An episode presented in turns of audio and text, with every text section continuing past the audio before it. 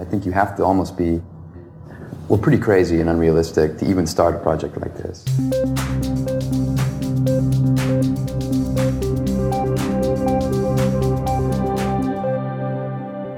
Hi, I'm Eddy Moretti, and uh, welcome to uh, a new Vice podcast. I'm here with uh, Cody Wilson, who's the subject of one of our new documentaries, Click, Print, Gun. Gun control for us is a fantasy. In a way that, like, people say, well, you're being unrealistic about printing a gun. I think it's more unrealistic now, especially going forward, to think you could ever control this technology.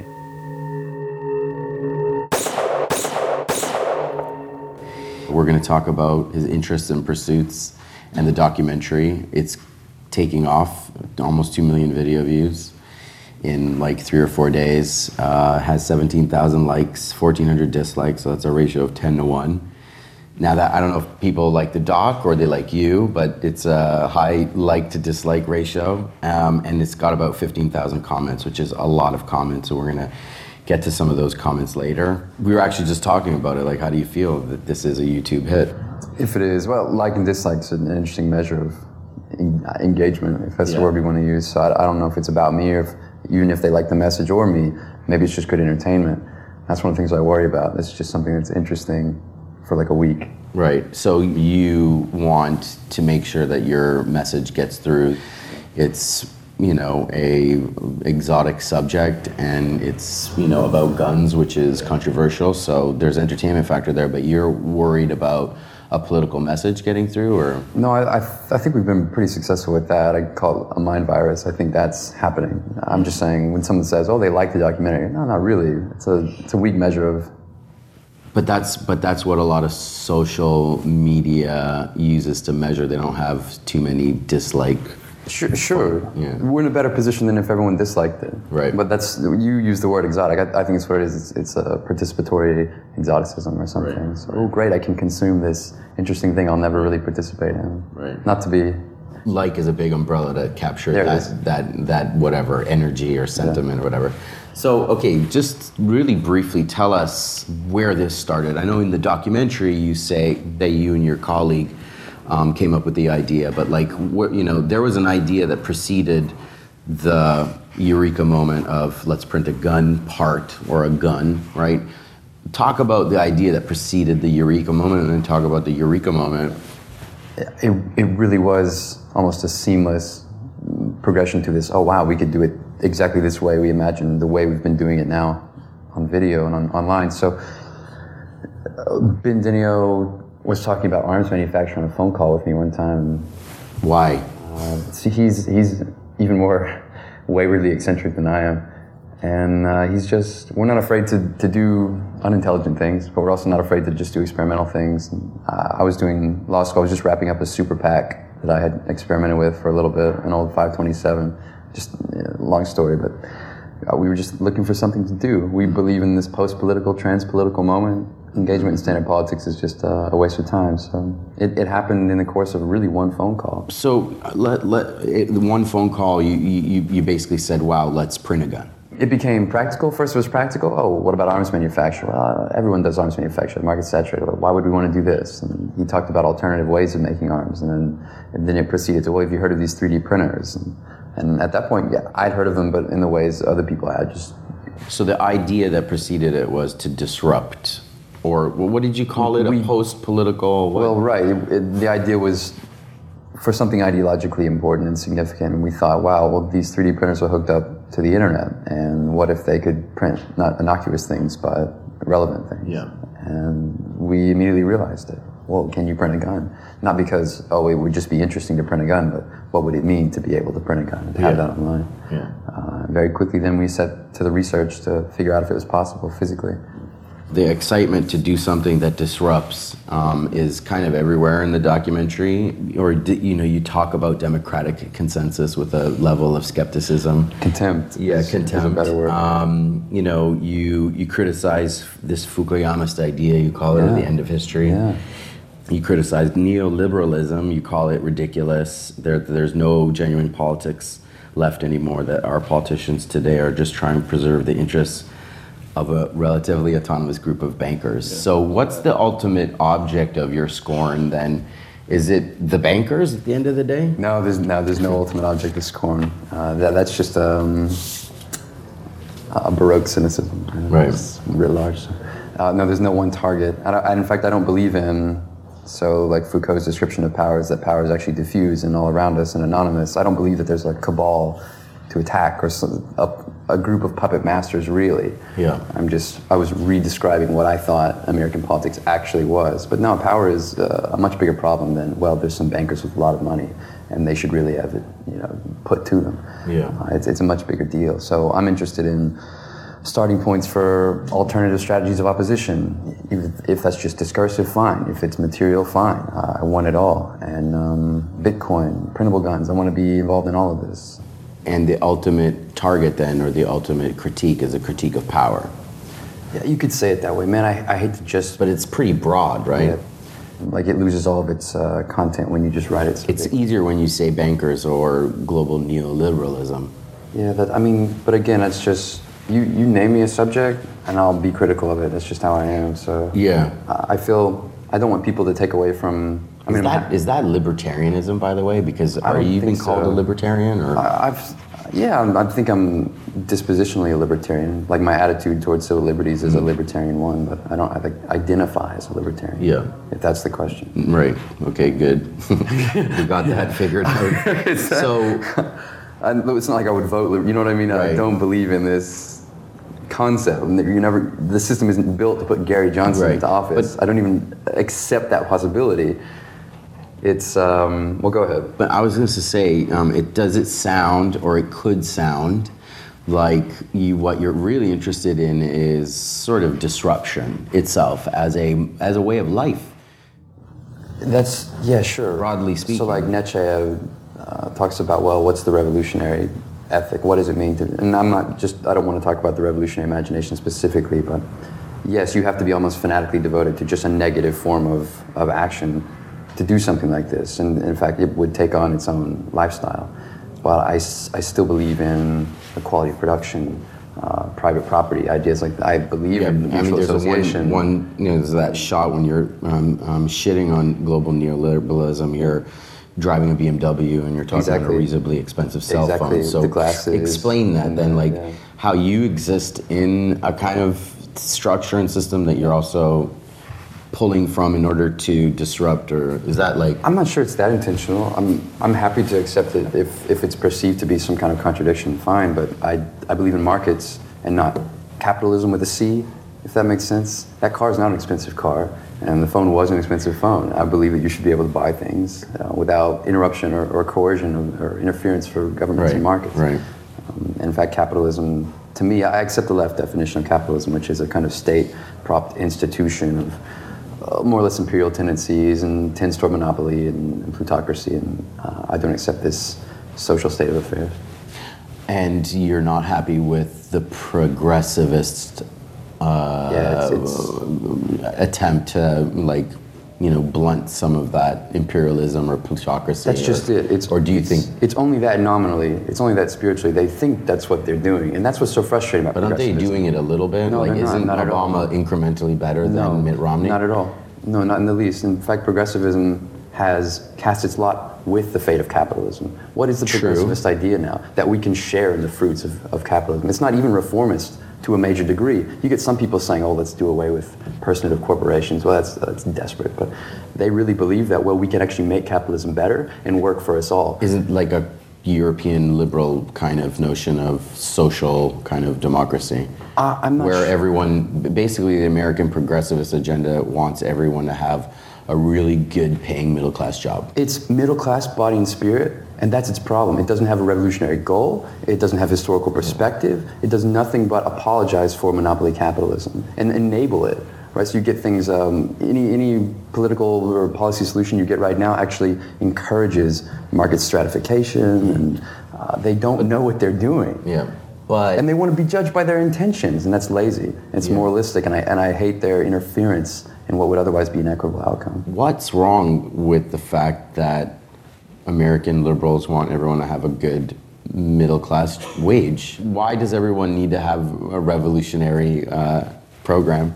It's not that you that you need one, but that we believe in fundamental inequalities that are built into this system. In fact, that the world we live in is a totally unjust one, and that it doesn't matter that uh, to say like, well, this is the best of all possible worlds, and aren't you happy with your BMW? And aren't you happy with your phone? This is a way of apologizing for vast evil if we can use that word, or vast injustices. Mm. I believe in social equality. I don't believe that for some reason or status or otherwise that you should have some hierarchy or, or some power over me. You criticize ideas about a better future. You criti- criticize the, the notion of like something that is whole and good and like an endpoint to history. But like uh, if you're if you believe in like radical equality, um, social equality, isn't that a kind of vision of an endpoint to history that is whole and good? And no, not at all.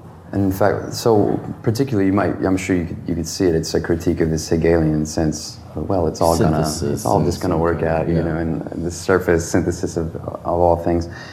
People are deeply committed to that.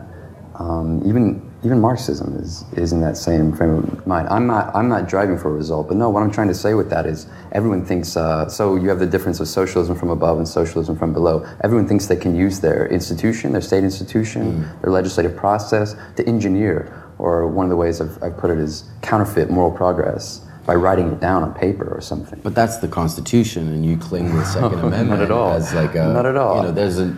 I think that's what humans do, though, right? We engineer. They try to centralize power. Yeah. Or engineer, uh, uh, uh, you know, uh, the world around them. Sure, sure. And I, am saying you shouldn't be able to interfere with certain kinds of rights, like property or, right. or really any any kind of spontaneous action, free action, free association. And this is um, at least a symbolic way of demonstrating you're, you're not going to be able to control guns. I what? think it will apply to commerce as well with, yeah. with, things like Bitcoin. And then once once that dam is broken, we'll forget about it. Mm. Yeah, and what you're adding to the idea of kind of um, free commerce is this, you know, very provocative instrument called a gun. Uh, doesn't that kind of change um, the, the the terms of the of, of, of what you're proposing a little bit? Because are you, you know, the gun is essentially going to end up being used for things and not just become a symbol yeah, it's it's it's a real thing as well. That's what upsets a lot of people that we're not just willing to play a theory game, but we're actually willing to make right. this real. Yeah, of course, I, I recognize it'll be used. I'm not sure if what the question that you're asking me is. I mean, you know, it just becomes. It sounds like it's an act of revolution rather than, uh, you know, a it, just a disruption of a system of manufacturing. Mm, I, I don't believe. I believe that this system is, is this basically the question is is this your revolutionary gesture. No, no, no. So let's let's separate it right now. I hate to I hate to explain it so explicitly, but this system understands force. In fact, invites violence because it, it, it can work on that plane. But once you move the struggle into the symbolic, from the physical to the visible, if you will, it can't it can't answer, it can't respond in kind. If, I, if we were to just go out in the street, print some guns off, and start shooting people, uh, it can handle that. But the idea um, of putting this online and creating what we call a potentiality where you, anyone, can be, is now a suspect criminal. This is something the system can't handle because it has to know everything and see everything. I think it's a kind of overbidding that's so challenging, in fact, to the point of maybe destruction. So, so the, the idea then, the ambition is to have people and have the system respond to these threats in mechanically or otherwise through law or through I'm, I'm eager to see what the response is. Rather than you'd like to see a million people, a million of your video viewers um, go out, print a gun, and then threaten, uh, uh, like you know, the National Guard or something. No, exactly. I don't. I don't think it happens that way. You're more interested in the, discursive, way. like reaction to I, what you're doing. I think that's really how how you do it. And what, what do I mean by it? Like I, I think you expand free spheres of action by just changing. So Gustav Landauer said the state is a condition, just like a mode of behavior, how we behave with each other. We don't, if you don't use an intermediating institution, you've obviated the need for the state. So peer-to-peer currencies, I can just download a gun, print it online. It's teaching practical anarchism. It's not saying print this out. Although I love scaring the trendy proggies with the idea that anyone could print one out. But that's just uh, like a bonus. That's not really my. I'm not a three percent patriot saying like, oh, it's time to print these out and get get to town. You know. I think it's the best way to put it. And what happens, or how would you feel if um, the practice is adopted en masse and it becomes uh, potentially a problem and people die? It's a fair question. I just don't know how realistic it is. One, because the capital is so it's so first world, it's so impractical. It doesn't even yet create a reliable gun. I'm working on it. Don't get me wrong, but uh, you can already go to Home Depot right now and make a Sten gun cheap, a good one, an SMG. It works. You know, spit out a ton of bullets. Why don't people do that right now? I, I think there's a precedent for Okay, forget about it being adopted en masse. Let's say one person downloads your Yeah. CAD file and it gets involved in a homicide of some Sure. sort. I mean, just hypothesize that effect on your program. I'm willing to give you the, the whole hypothetical. In fact, I, I expect it at some point, Yeah. I, I guess within my lifetime, if we were able to do it. And I wouldn't even suspect that it was staged. It's, it seems likely, or perhaps increasingly likely. But again, I don't think that's a reason not to pursue it. In fact, one thing you accept if you have this, if you adopt this position of negative liberty is that liberty can be abused. And maybe that sounds callous, but I accept that bad things can happen because you have freedom, because you have latitude. This is the nature of liberty. Mm-hmm. But but we should do things about it after it happens. But, but that prescription is not a, a prohibition. These are not ways of handling social problems. Aren't certain prohibitions just sensible? I, I don't know of I don't know of a good ex- historical example, and in fact, they're Well, always enforced with monopoly powers, which again, on our as a whole another level of, of, of problems. So, give me a prohibition, we'll talk about. it. Uh, you know, not running a red light. I mean, that's a prohibition. Is that that, that that makes It's a proscription. that well it's not like a property. It's not like an expropriating prohibition where you can't possess or own or transfer this. you're you're restricted from running a red light. Well, now you're just talking about law generally. Well, isn't it good to have law? Yeah, Yeah. I agree with the ideas, especially the ideas like natural rights or natural law or common law. These these are things I'm sympathetic with. So when people get into conversations about anarchy, they go, "Well, you don't like law." No, it's not about it's not about not liking law. I believe in concepts like law and even punitive steps. Uh, Kropotkin and a bunch of other people didn't believe in these things, but it's it's a separate question. For me, it's a question of state and not a question of government necessarily. Government will always be around, but does it have to be state government? Does it have to be monopoly power, monopoly of violence? You're looking towards some kind of model of diffused Yeah. government power. You, you see what the Seasteaders are going to start doing soon. Who are they? Uh, Peter Thiel and Patri Friedman started a, a research group about experiments in government, taking to the high seas, getting on oil rigs and cruise ships, and just new experiments. And you can call it state founding, but mostly it's just experiments in intentional communities. They hmm. they want to just build their own communities and see what they can do, kind of like a bioshock. Oh you know, yeah, target. yeah, It's like yeah, this. yeah, They're going to live on. It's a Galt kind of idea, but they're going to try it, and they've got enough money to do it. And I think it's exciting going forward. There should be federalist experiments in free association and mutual cooperation. Right. And it's like we're coming right back into the 19th century now, where everyone was talking about this. I think there are macroeconomic trends. This mega state, the United States, is getting weaker. The West is collapsing in a glittering fashion. I love what happened in Cyprus. More to come every week, I'm sure fake crises all the time. We're going to, these states are simply going to have less power. And it's going to be interesting to see the way they fragment and the way they begin to have to interact with populations which now hold more cards for themselves. what are the constituencies that might adopt these positions of power? And if the if the United States, if the West, if these centralized governments start to fragment, what what could take this vacuum other than these kind of spontaneously beautiful anarchic conglomerates that you talk about? Yeah, I'm not Like, saying they're going to be beautiful. There's going to, it's going to be really ugly at first. Who, who else? Like, what happens to you know, m- you know, big corporations, for instance? Where do they fit in? I, I hope very much that big corporations aren't as possible as they were now. I don't think you get an Apple computer or even a Microsoft necessarily when you don't have a strong state. Strong states seem to me to be the players that keep uh, market, intr- uh, market entrants from competing with, now to bring it back to uh, 3D printing, groups like 3D Systems or groups like Stratasys can be the bullies on the corner because they pretty much determine who they compete with and who they don't through these channels. And then there's regulatory capture of things like the FDA. People can't bring in drugs, and when you dis, when you disintegrate the strong state, these corporations have to face a ton of external pressures and have to get lean, mm. start fighting again. So what happens if um, you know the printable gun isn't um, disruptive to the system? What happens if Yeah. it just eats it up and shuts you down, or figures out a way of like you know putting a some kind of spider bug, whatever the fuck Sure, it is? sure. Where do you go from there? Um, my actual conscience about it is divided. I don't, I don't know if it even is disruptive as, as even an idea. Is it just, Why not? Is it just something to consume? Is it just a media event? Is it even? It, it seems that it. I think I think people are engaging with this as a provocative idea. I don't think this is. Yeah, I, you're, you're right. A lot of a lot of you know. people. Yeah, it's connected with people. That's great, and, and you could say that was the highest goal anyway. Hopefully, you know that what we're doing right now is a discussion, you know, aimed at like the ideas and not just the. I, I very rarely got to this point with, with an interview, so I'm, I'm happy that we're here now. But one of my big fears is that people prefer the forms of soft domination, pleasurable domination engendered in their culture to real acts, real events, if that makes sense. Why would you want to be reminded that you could print a gun out uh, and actually change something out in the street? Why, that's, that's an ugly kind of, it's almost a burlesque of, of modernity. Uh, no, I prefer American Idol. I prefer watching Vice documentaries on YouTube. I like my standard of living. Bourgeois democracy is good, man. I like this. I think it will, it might be ignored. I don't, it's not necessarily that it would be uh, appreciated. But let's say it attracts the attention of enough government officials and, and authorities, Oh, and they they deny you licenses, they seize things, they shut this down, they go on a, a real uh, uh, offense uh, on the internet to look for these files, and like what what happens then? That's like, two different things. I expect to be shut down at some point.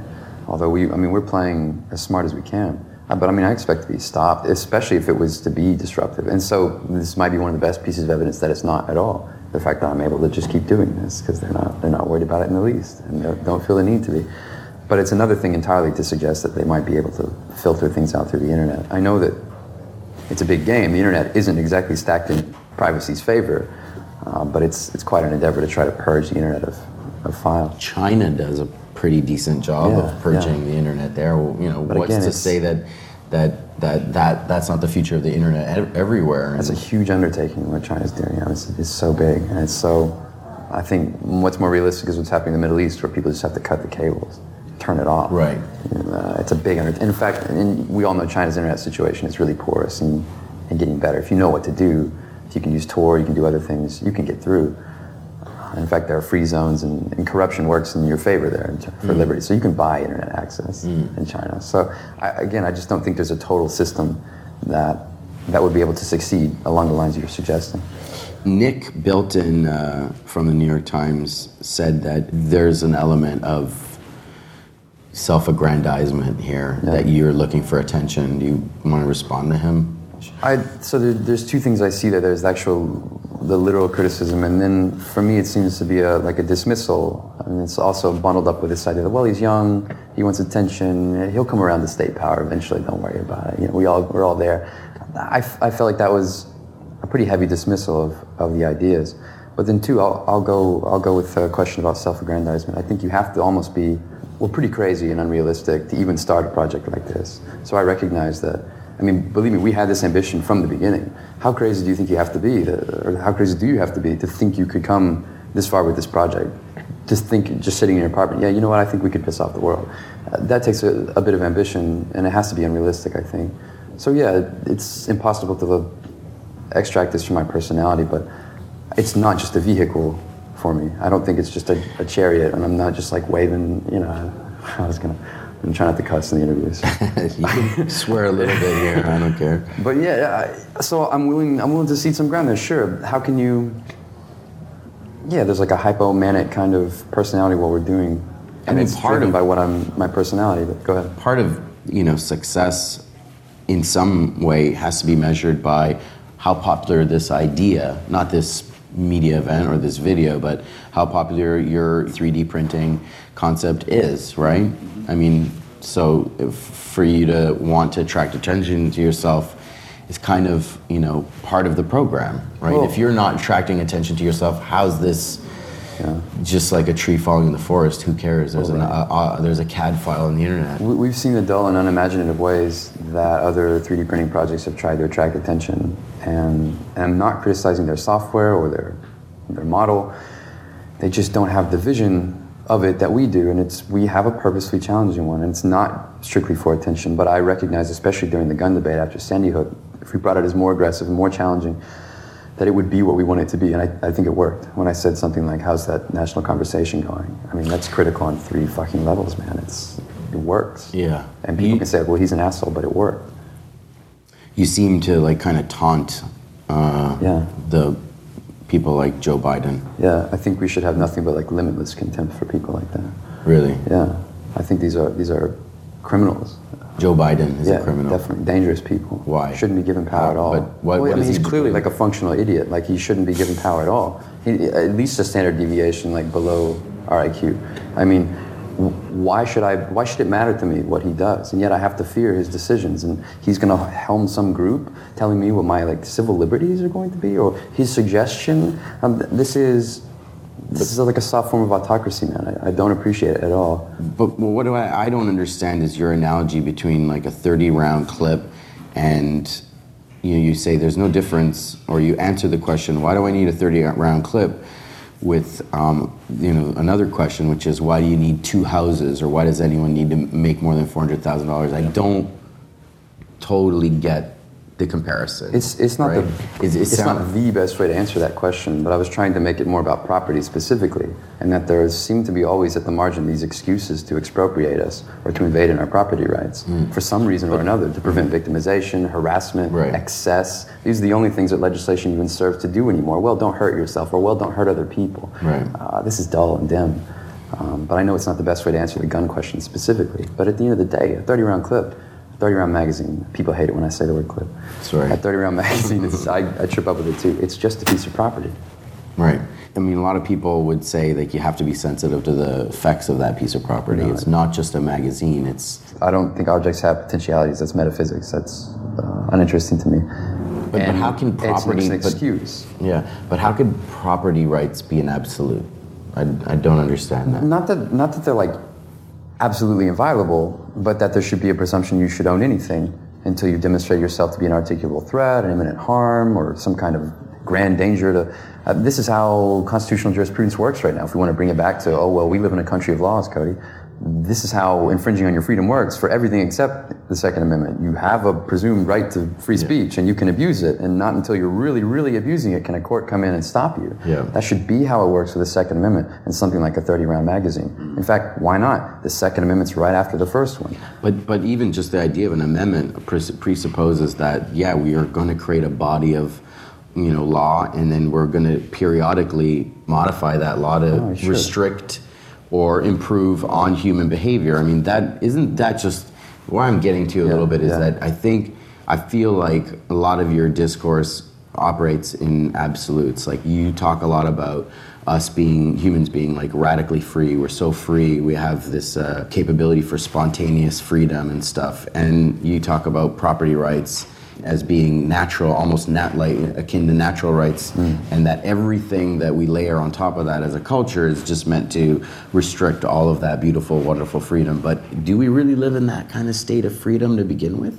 I don't think we actually exist in a state of total radical freedom. That's not where I begin. It, but I some say of the language sounds in, like in the documentary, I say like, so. This is a critique of the, one of the ideological mechanisms I see in society. That oh my God, you could be, you could do anything. You're so free. We should stop you from being able to do things. That's the the impulse Right. that's expressed legislatively. That oh, I, I worry that you could like this ring. You could punch someone in the face with that ring. Why should you be able to wear this ring? I'm not trying to be ridiculous. and p- there's a point at which this ring probably would be considered a weapon. Well, uh, sure, I'm, but just to give you an example, that what, what happens, right? Media is the, the birth of all regulation now. So something happens in the media, and these politicians, with their self-interest and their political incentive, decide, oh God, it would be terrible if X was to happen again. Let's make a law about it. That's just how politics works now. Because you could do something, it, you should be stopped. And where does this end? It has no logical end. It's just circling a drain in my mind. So I don't, I don't I'm not think I don't think we're completely connecting with uh, absolutes, and I'm not completely there. No. How many people are there like you out there? like, how, like how many uh, like you know wh- what's your what's the community that you're really speaking to because it's obviously way beyond the the makerbot community and like you know what what people in 3D printing are doing and it's also way outside of the gun debate itself so describe your community to the rest of uh, in America to the rest of I'm not us. sure. I'm not sure it's a community. We wa- uh, we and I say we quite a bit, but also me. Uh, we wanted to occupy a position at the outer at the outer bound of something, to where when once people, especially the makers, a lot of our criticism is re- reserved for the makers. I'm going to get to them in Yeah. a second Once once they got lazy, we wanted to be in a position to say, no, you're forgetting what this is about. Go back. Um, and we, we snuck in and got that position for now, at least. And so it's a one, it's a disciplinary punitive function. If if you mess up, we want to be there to to hold. Let's let's put it the way you put it, a more absolute position, a more disciplinary and enforcing kind of position, culturally or, or otherwise. last night at the screening, you called Bre Pettis from um, MakerBot. You called him What did I go? something. I don't know. I, I, I'm I worried about wrote what you said I down called traitor, but do you No, remember? I didn't call him a Not a traitor, but like No. okay. I think I said that. something. We But you- we don't need friends like that. Okay. Because So someone did- said, "Well, so he's sympathetic," explain- and I, so what? Explain, explain the your I've, your. I've heard he's actually sympathetic to what we're doing, and Bre's done great things. It's so sometimes I do feel a little sorry for the criticism that we've we've trotted out against him, but because he's given so many people access to 3D printers and 3D printing, um, obviously he's a force for good in this community. But by trying to have it both ways and acting like nothing had happened when he pulled down the gun files and refusing to speak about it. And a lot of documentary crews had come through before and after the Vice crew, always telling me Bre didn't want to talk about it. Bre had nothing to say. Bre would divert. I just thought, well, man, it's terrible. He's letting this die, and uh, he should be a force for openness and access. He's willing to get press on it. He's willing to let Forbes run pieces on how open and accessible his community is. So I thought, yeah, it was just disingenuous, and in fact worked against the principles of open source and, and this quote unquote revolution. So well, we wanted to give it back. In the documentary, you talk about taking the Second Amendment argument all the way. Mm-hmm. What is all the way, and how how does that compare to the way you know um, the NRA or even the Tea Party want to you know, interpret the Second Amendment? The NRA isn't a good example. In fact, they are forced. You're going to think I'm ridiculous to say this. They're force for gun control. They're force for registration. How? They introduced and helped pass the 1968 Gun Control Act. It was a form of domestic protection of industry. Right. They're for industry and capital. They're not for liberalization of access and absolute property rights, like we talked about earlier. That's not what they are. They're a pro-capitalist lobby. They want to protect domestic gun manufacturing in the United States first and foremost. Yes, they have, which is what they're doing right now. Is Oh, that's just who they are. When it comes down to they have no position on me, right? It's smart for them not to, but when it actually comes to proliferation of guns, oh well, forget about it. You know, wipe their hands. And I don't want to pick a fight where one isn't necessary. They've done nothing to besmirch uh, the project or, or anything, but I just want to say they're not an equivalent to even the Tea Party. And the Tea Party certainly isn't equivalent to us. When we say all the way, we say, well, there's a structural implication um, by the Bill of Rights. You were saying, well, it's about, it's an amendment process, so, so it suggests something like, well, we can restrict liberties. Well, no, when I read what the Constitution was about, just at its structure, it seems the amendments were added on in this Federalist, Anti-Federalist debate as a way of demonstrating a limitation on governmental powers. So we would amend to continue to limit government powers. At least that's the implication there. So when I take the Second Amendment all the way, like I say, I see it as a, a, complete limitation on congressional authority. Read the Constitution and show me anywhere in there that, that Congress has the power to take a battle rifle away from me. Don't tell me or don't ask me to justify why I need one. Show me where Congress has the power to take it away from me. That's the way I read the Constitution. Sure, but but again, the, it's iterative, right? It can be amended again. It was amended Yeah, yeah. to prohibit um, the the ownership of slaves, which was you know a piece of, of property. course, it can course. Be amended again, and yeah, I'm not what- saying it can't. I'm yeah. just saying look look at how it's an, there are processes of constitutional decision making. Oh, this sucks. I've been in law school too long, but so there there are ways of looking at the document and reading it Mm. beyond just literalism and textualism, like the Tea Party might say, Mm. that suggests how the laws should be looked at. So in, in their context, the Bill of Rights suggests limitations specifically on government and Congress. Before limitations on individual liberties. That's just why they were added. right. What do you think of the Tea Party? I'm sympathetic, but it's like a lightning rod. And one of the, what's the most social or historical function of a mob of people? To demonstrate force. But what does the Tea Party do? It's not threatening. It's, it's, it's, uh, it's part of the system. The Tea Party cleans up after itself after it has a big rally. They are demonstrating mass docility, if that makes sense. And I hate to sell the Tea Party. Not that they'd be listening to a Vice podcast, but You never know. I'm sure that there's plenty of sympathetic people all over. The thing for me is that the Tea Party is totally, totally complicit and docile and loyal to this order, and in fact just feels a little bit betrayed. And then it was co-opted by people like Sarah Palin and Glenn Beck, and so it wasn't a socially useful movement. Occupy had the same problem, but maybe in reverse. Occupy demonstrated that it could be, that it, it had force and it could do destruction of property, but it had no ideas. There was no content. And in the end, it just asked for more entitled nanny statism. So neither, neither have relevant ideas, uh, but both are expressing frustration, and I sympathize. you went on the uh, Glenn Beck show. Yeah. What was that like? What happened on Glenn Beck? Interesting. So I still didn't know how I felt about Glenn Beck at the time. and I, I don't think I've made a call even now. I just watched him when he did his first segment. He's such a showman. I mean, he's just, he's a good performer. Uh, Maybe you've seen him, maybe you know him. Uh, he's just No, interesting to watch him. Um, you know, does he believe it? Does he not? What's the deal? And he's, especially in, so I'm from the South, and you just hear more about the Tea Party and, and these things down here. He kind of took his own wing of the Tea Party with him.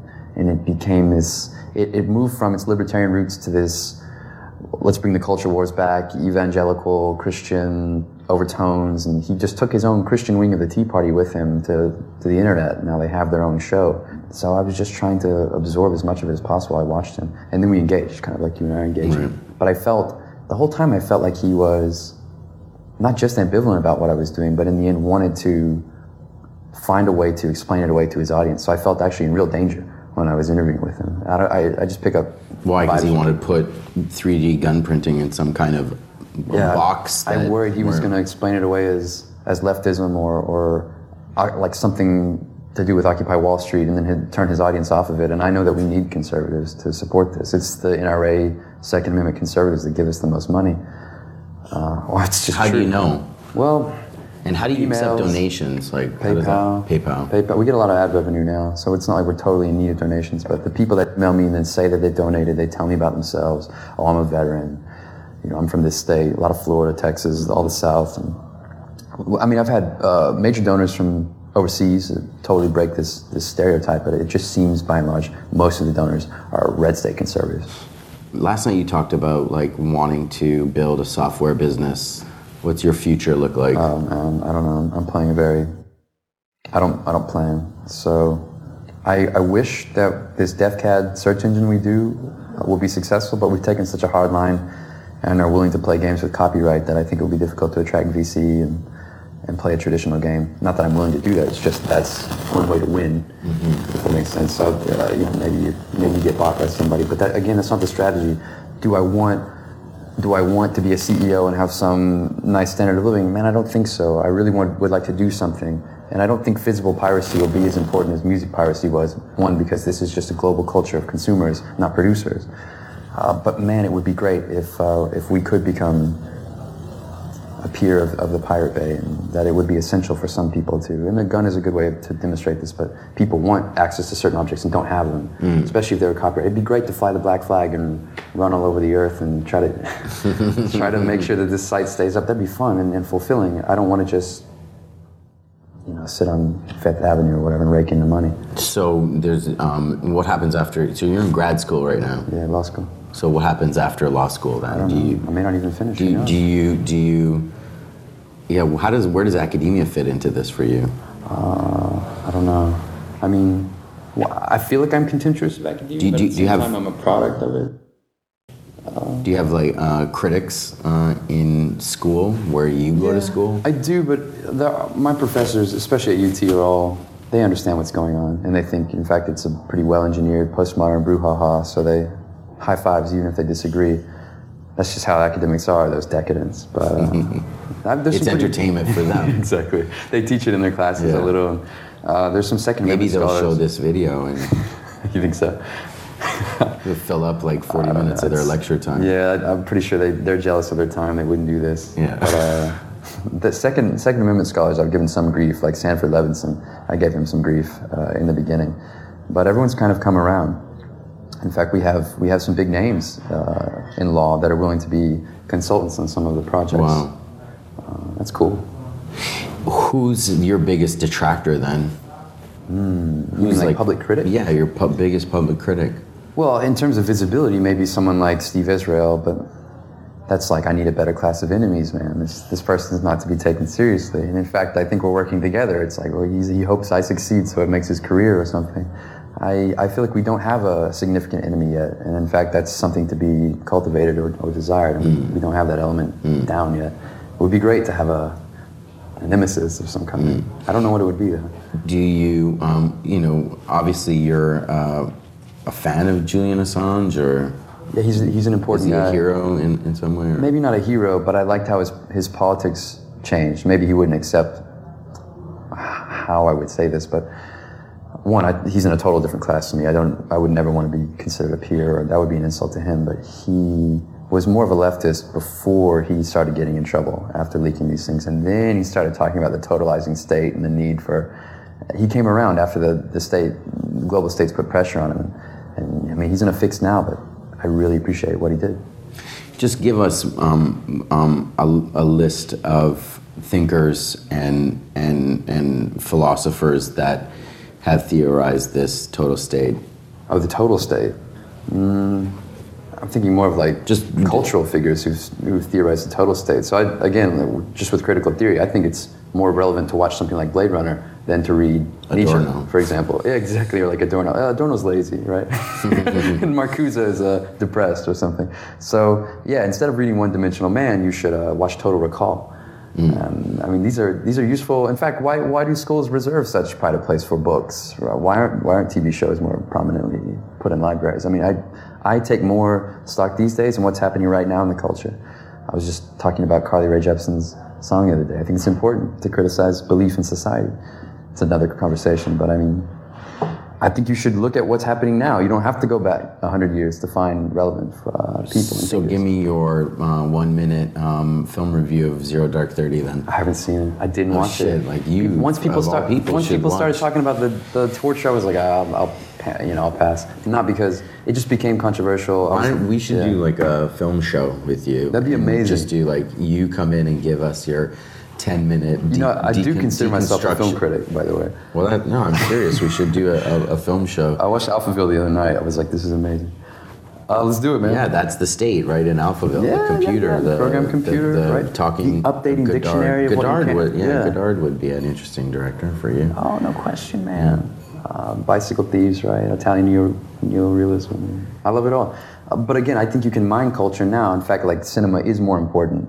It, or uh, let's say it this way: like it is the modern literature, and maybe that's an old like cliche at this point, but I, I think it's still true. So maybe I should have seen Zero Dark Thirty. Zero Dark, I thought you'd see. Let's uh, get some comments, answer some viewer comments. Um, so, uh, TZ Prem- Premliz um, says 58 minutes ago, said, Why in the hell do you need 600 rounds? Just tell me why. Who are you shooting 600 bullets at? Um, that is a mirage of bullets that is like slaughtering. It is insane and inhumane. Go dot dot dot Sure, dot dot. sure. So barrage was probably what he meant, maybe. Yeah, it, it, but I like mirage. Yeah, Mirage is good. A mirage of bullets. Yeah, etymology. Um, so I think the question is why he, he maybe he's asking why do we have 600 rounds in the first place and why should we be allowed to and that's insane to even have that.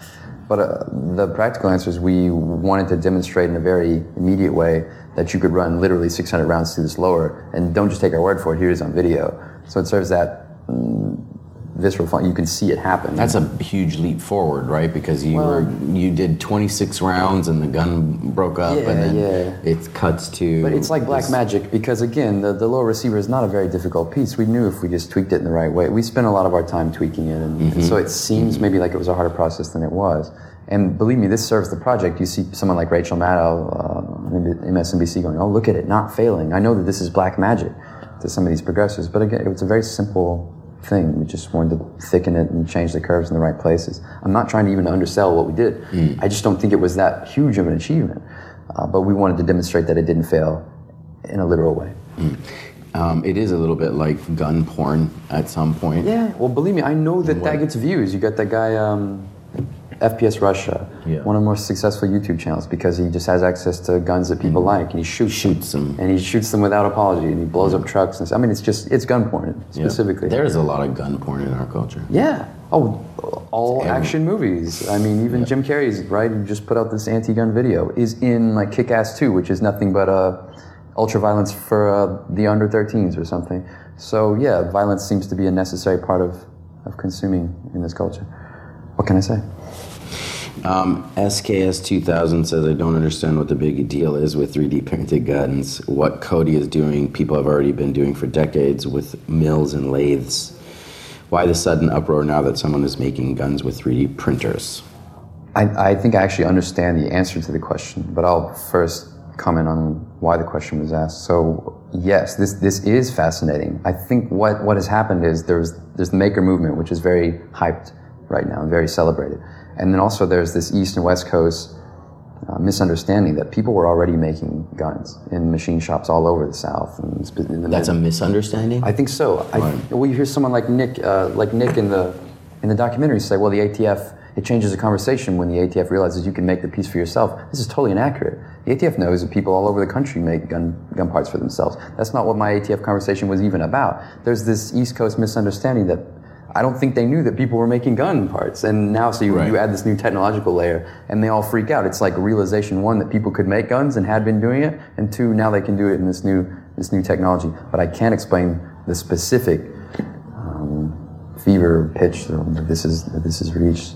It, But it, it, it- it is, it must be, um, it is kind of an elite reaction because actually all, around the world they've been making guns out of just sheet metal by hand for years. Like we, you can we make an AK out of a shovel. Yeah. Saw it happen.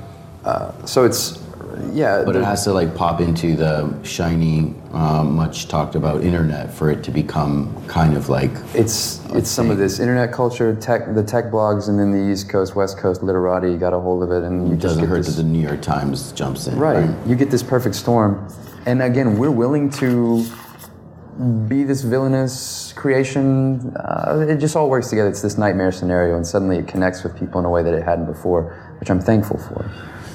Uh, Antonio, I'm not gonna say his last name, says this guy is full of shit. Yeah, maybe. He feeds on the attention, a true maniac. The two house, 400 plus salary, defense doesn't work. Guns are designed to kill or harm. Houses are not. Salary is not.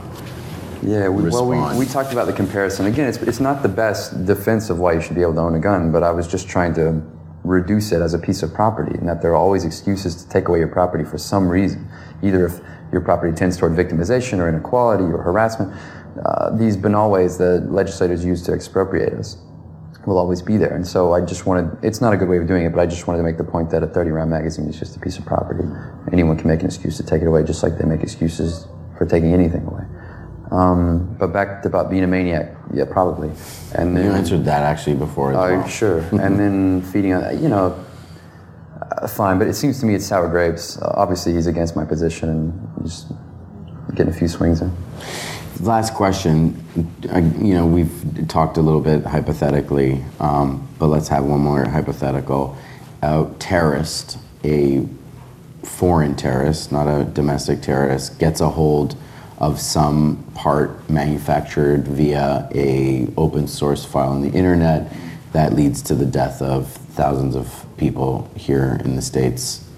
How, how would that even work? I mean, I'm, I'm willing to give it to you. Just some kind of let's say we go from 3D printing of guns to 3D printing of you know nuclear detonators or something. but I'm just saying I'll if, if you, you. you talk about um, the materials getting better and the processes getting better, and Well- say they get really fucking good and they get Yeah. they get to be uh, I don't think you're going to pop out fast breed you know, plutonium reactors anytime soon. But I I know what you mean.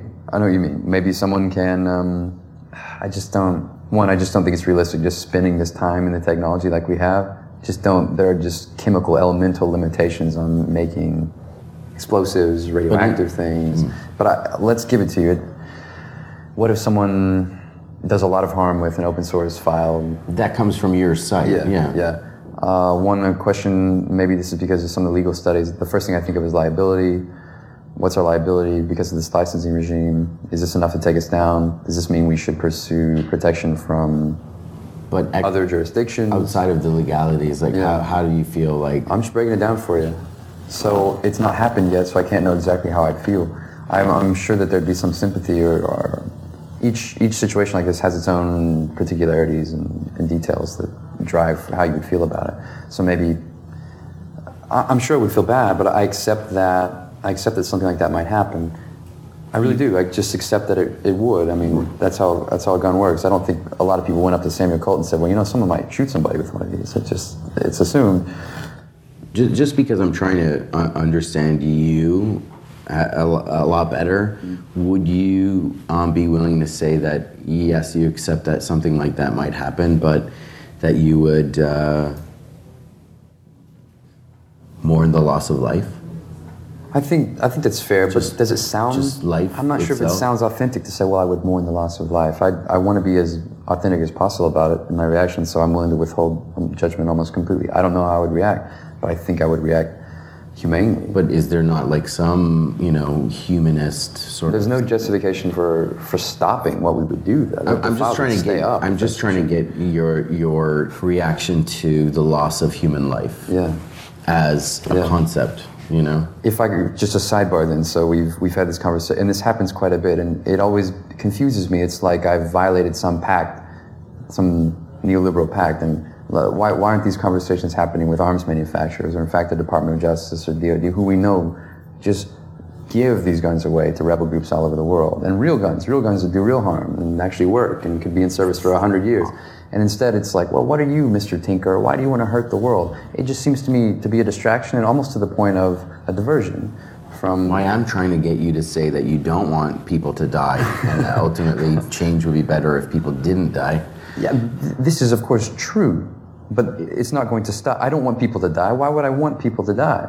I, I'm not trying to. It's not even a Leninist. Well, you got to break some eggs. Uh, that's not my attitude about it. But the files will be up because I believe in access. And this is this makes me self-conscious because is it really that important? Are people really anytime soon going to be printing these printable guns and using them to effect? Uh, and I don't know. Probably not, but the fact that you made a distinction between you and uh, uh, Leninism is, I think, worthwhile. is it for people to know? Okay, sure, sure. Worthwhile for me to know. That's well, for there's sure. this attitude, right? That well, and look, I respect Lenin in, in his place in history, but uh, you know that's a callous attitude, and I don't have it. I really don't. But if I seem if I seem colder, it's just because I, it's a it's principle, and why should my principles change because some factor upstream changes? It's not how principle works. It's just I- not how I think it works. I think uh, I think I'm satisfied with this interview, and uh, uh, yeah, no, it was good talking to you. Yeah, it was yeah, fun. Yeah, I enjoyed it very much. Thanks for thanks Yeah. for coming by.